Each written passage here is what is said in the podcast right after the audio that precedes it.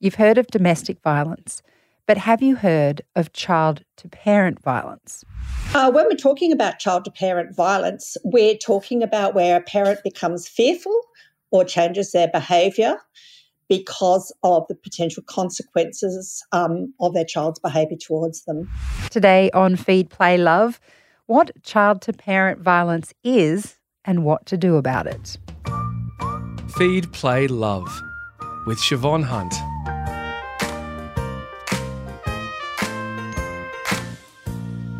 Has your child ever hit you? Most parents will answer yes to this. It's very normal for toddlers to lash out in a tantrum or even as a reflex action. But when is a child hitting a parent not normal? Jo Howard is a social worker who has supported families experiencing CPV, child to parent violence. Hi, Jo, how are you? Hi, Siobhan. Thanks for having me here. It's a pleasure. I just use the example of a toddler lashing out at a parent, and many of us will understand that this is actually quite developmentally appropriate. When does it become inappropriate? I mean, how can we know when our child hits us that it is a sign of a bigger problem? I think there are a number of indicators that it's becoming problematic. Um, firstly, is even with very young children, I've worked with parents who have actually started to feel fearful or have actually started to change their behaviour in order to, um, I guess, minimise or avoid a child starting to be aggressive towards them. And, and some other indicators would be where the child's behaviour is quite frequent or a parent is noticing that their behaviour is uh, becoming more severe or more intense. So, as you're saying, it's absolutely normal for children to be aggressive verbally and in their behaviours.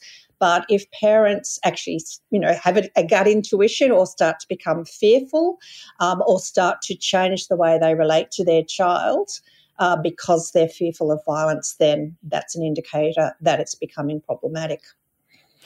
Say the child who's displaying this kind of behaviour is neurodiverse or perhaps comes from a traumatic background, does that history change the way we deal with this kind of violence?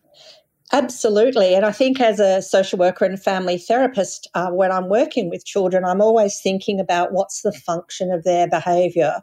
And really, uh, you know, children, particularly young children, they may not be able to verbally articulate what's going on for them. Um, if they've experienced trauma or if they're not neurodiverse, they may not have the language or capability to talk about their emotions and the emotional complexity they're experiencing. So sometimes behavior is a way of communicating what they're feeling. They might be communicating distress or discomfort or fear um, or sadness. And so we need to consider what that behavior may be about, what that child is trying to communicate. And then we need to obviously still respond to that behavior because it isn't appropriate. And we need to think about how we can support the child to communicate their needs or express their emotions in ways that are positive, uh, um, and not aggressive. In every case, is it always about boundaries? So even when we talk about children who might be having real troubles expressing themselves, um, does it become an issue of safety? So even though we might want to understand where the behaviour is coming from and work on that, if violence is involved, does the parent always need to consider the role of boundary setting and how to keep themselves safe? Absolutely. I think uh, we were talking about, you know, where a child may be experiencing trauma. And of course, we need to understand how trauma affects the developing brain of a child. And at the same time as supporting that child to deal with their experience at an emotional or physiological level, we also know that children need strong, firm boundaries. That actually helps contain their emotions. Children that feel that they are unable to be supported to contain their emotions or you know we talk about co-regulation where a parent actually teaches a child to self-soothe and emotionally regulate is a really important uh, part of supporting children's development. So those kind of boundaries and limits are really important, and obviously not in a punitive way. We're doing it coming from a place of love and caring, but it's absolutely something that all children need, and it is very containing for them when that is done appropriately and in the context of love and care. And what might that look like? Let's say a child very frequently hits their parent, hits their mother.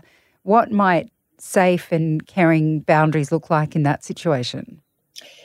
So, it, I guess depends on the age of the child. Uh, sometimes it can be for the parent to try to sit and work through with the child what is going on for them. You know, it may be drawing about what's going on for them. But I think, you know, there's a number of things. Um, it may be a message, you know, we don't hit in this house. Um, you know, I can see you're upset and let you know let's go for a little walk or let's sit down and talk about what's going but it's not okay to hit and you know when we think about just strategies that might be part of toddler taming or being you know parenting a primary school age child it may be supporting them to learn strategies such as time out and and for the parent for example to be able to take the child to their room and say, okay, we're going to play some music, we're going to calm down, uh, we're not going to hit.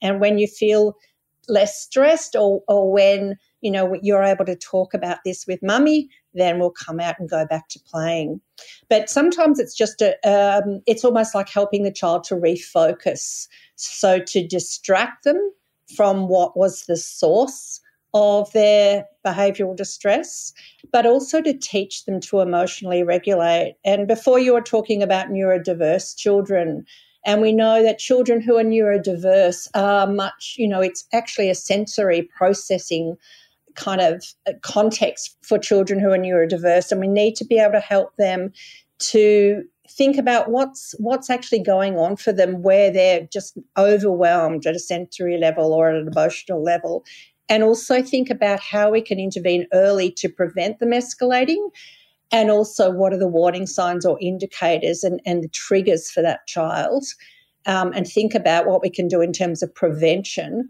as well as responding to any distressing behaviour that they may be exhibiting.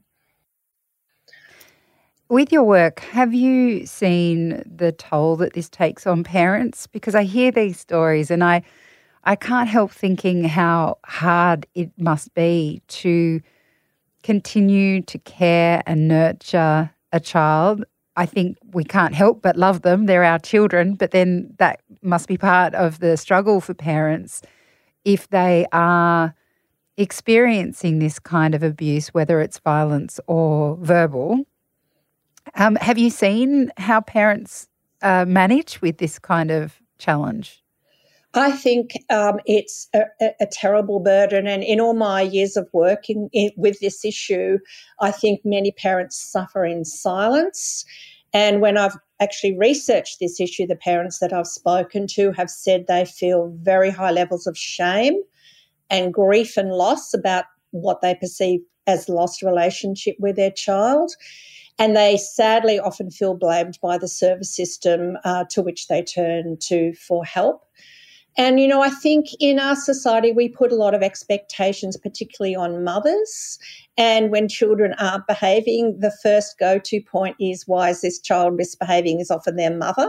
So mothers are often blamed for you know for their child's behaviour when in fact the context may be uh, you know much broader than what's going on in their relationship with their mother and again particularly where those children have experienced family violence or any trauma of any kind but I think the toll is huge because, you know, the vast majority of mothers want to have a relationship with their child which is loving and caring and respectful. And they can, we can really, really struggle with the expectations put on mothers and put on how mothers raise children. And that mothers can really struggle with what's normal, what's, you know, my child just acting out because they are distressed or because they're traumatized, because they're not able to verbalize what's going on for them. You know, where's that limit? Where's that boundary between normal children's behaviours and behaviours that are veering towards aggression or disrespectful behaviours. And, it, and it's very, very hard. And it's, you know, mothers say they often keep this secret for a long time that they find it really hard to talk about to other people because of the shame and the guilt that sits alongside this issue. Mm, because especially if a child is neurodiverse or for whatever reason, I mean, this kind of aggression isn't normal. So, whatever's going on for them, there's something going on for them. So, for a parent um, to try and manage that so that others don't judge their child as well. Like, they don't want their child to be seen as the bad kid either, right? Absolutely. And I think in the case of neurodiverse children, it, it's really, really difficult for parents because uh, there, there are differences, I guess, in the context where a child is neurodiverse compared to a child that isn't neurodiverse and has behaviours of concern. And with a child that's neurodiverse, of course, you know, there, there are different um, elements of, of, brain architecture and brain physiology that actually contribute to the child uh, behaving in this way. So the approaches that we use are also very different. They're much more around behavior modification. And as I said, you know, thinking about how we can prevent the behavior as well as responding to it. So it, it's it's a really difficult issue for many parents. Do you have any ideas on the kind of support that might make a difference to families going through this kind of experience?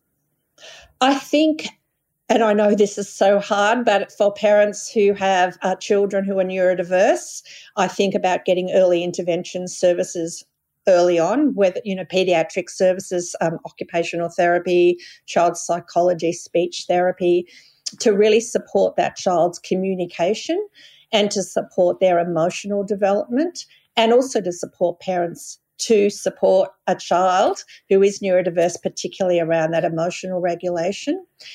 And I think for all parents, I think parenting is getting trickier and trickier. We're overwhelmed with so much information about how parents should parent, what's the right thing to do, what's the wrong thing to do, how to bring out the best in your child, you know, what are, what are the challenges for children. And I think parenting courses are really, really helpful and I think also the support that a parent may get from other parents as well in actually, you know, building support networks to understand and to normalize a parent's experience of a child using ag- aggression because it is very common. And and to really think about yeah ha- recognizing that children go through particular developmental stages recognizing how, if a child has experienced trauma, how that trauma actually impacts a child's developing brain and therefore influences their behavior, and how to also think about them, themselves as parent. You know, what do they bring to their parenting? How were they parented? And maybe what what what they can maybe change in their relationship with their child, in their bonding, attachment, and parenting to support a child. And I think Family services um, across Australia can help with that, parenting programs, uh, social workers, parent educators. I think all those resources are really helpful. Jo, thank you so much for your time today. Thank you for having me, and all the best for all those parents listening. Absolutely. That's Jo Howard. She's a social worker. I hope you enjoyed this episode of Feed Play Love. If you did, please rate, review, or favourite. That way, you'll get all the new episodes, plus, we can reach and help even more parents. And if you have a topic you'd like me to cover, email me at feedplaylove at listnr.com. Bye for now.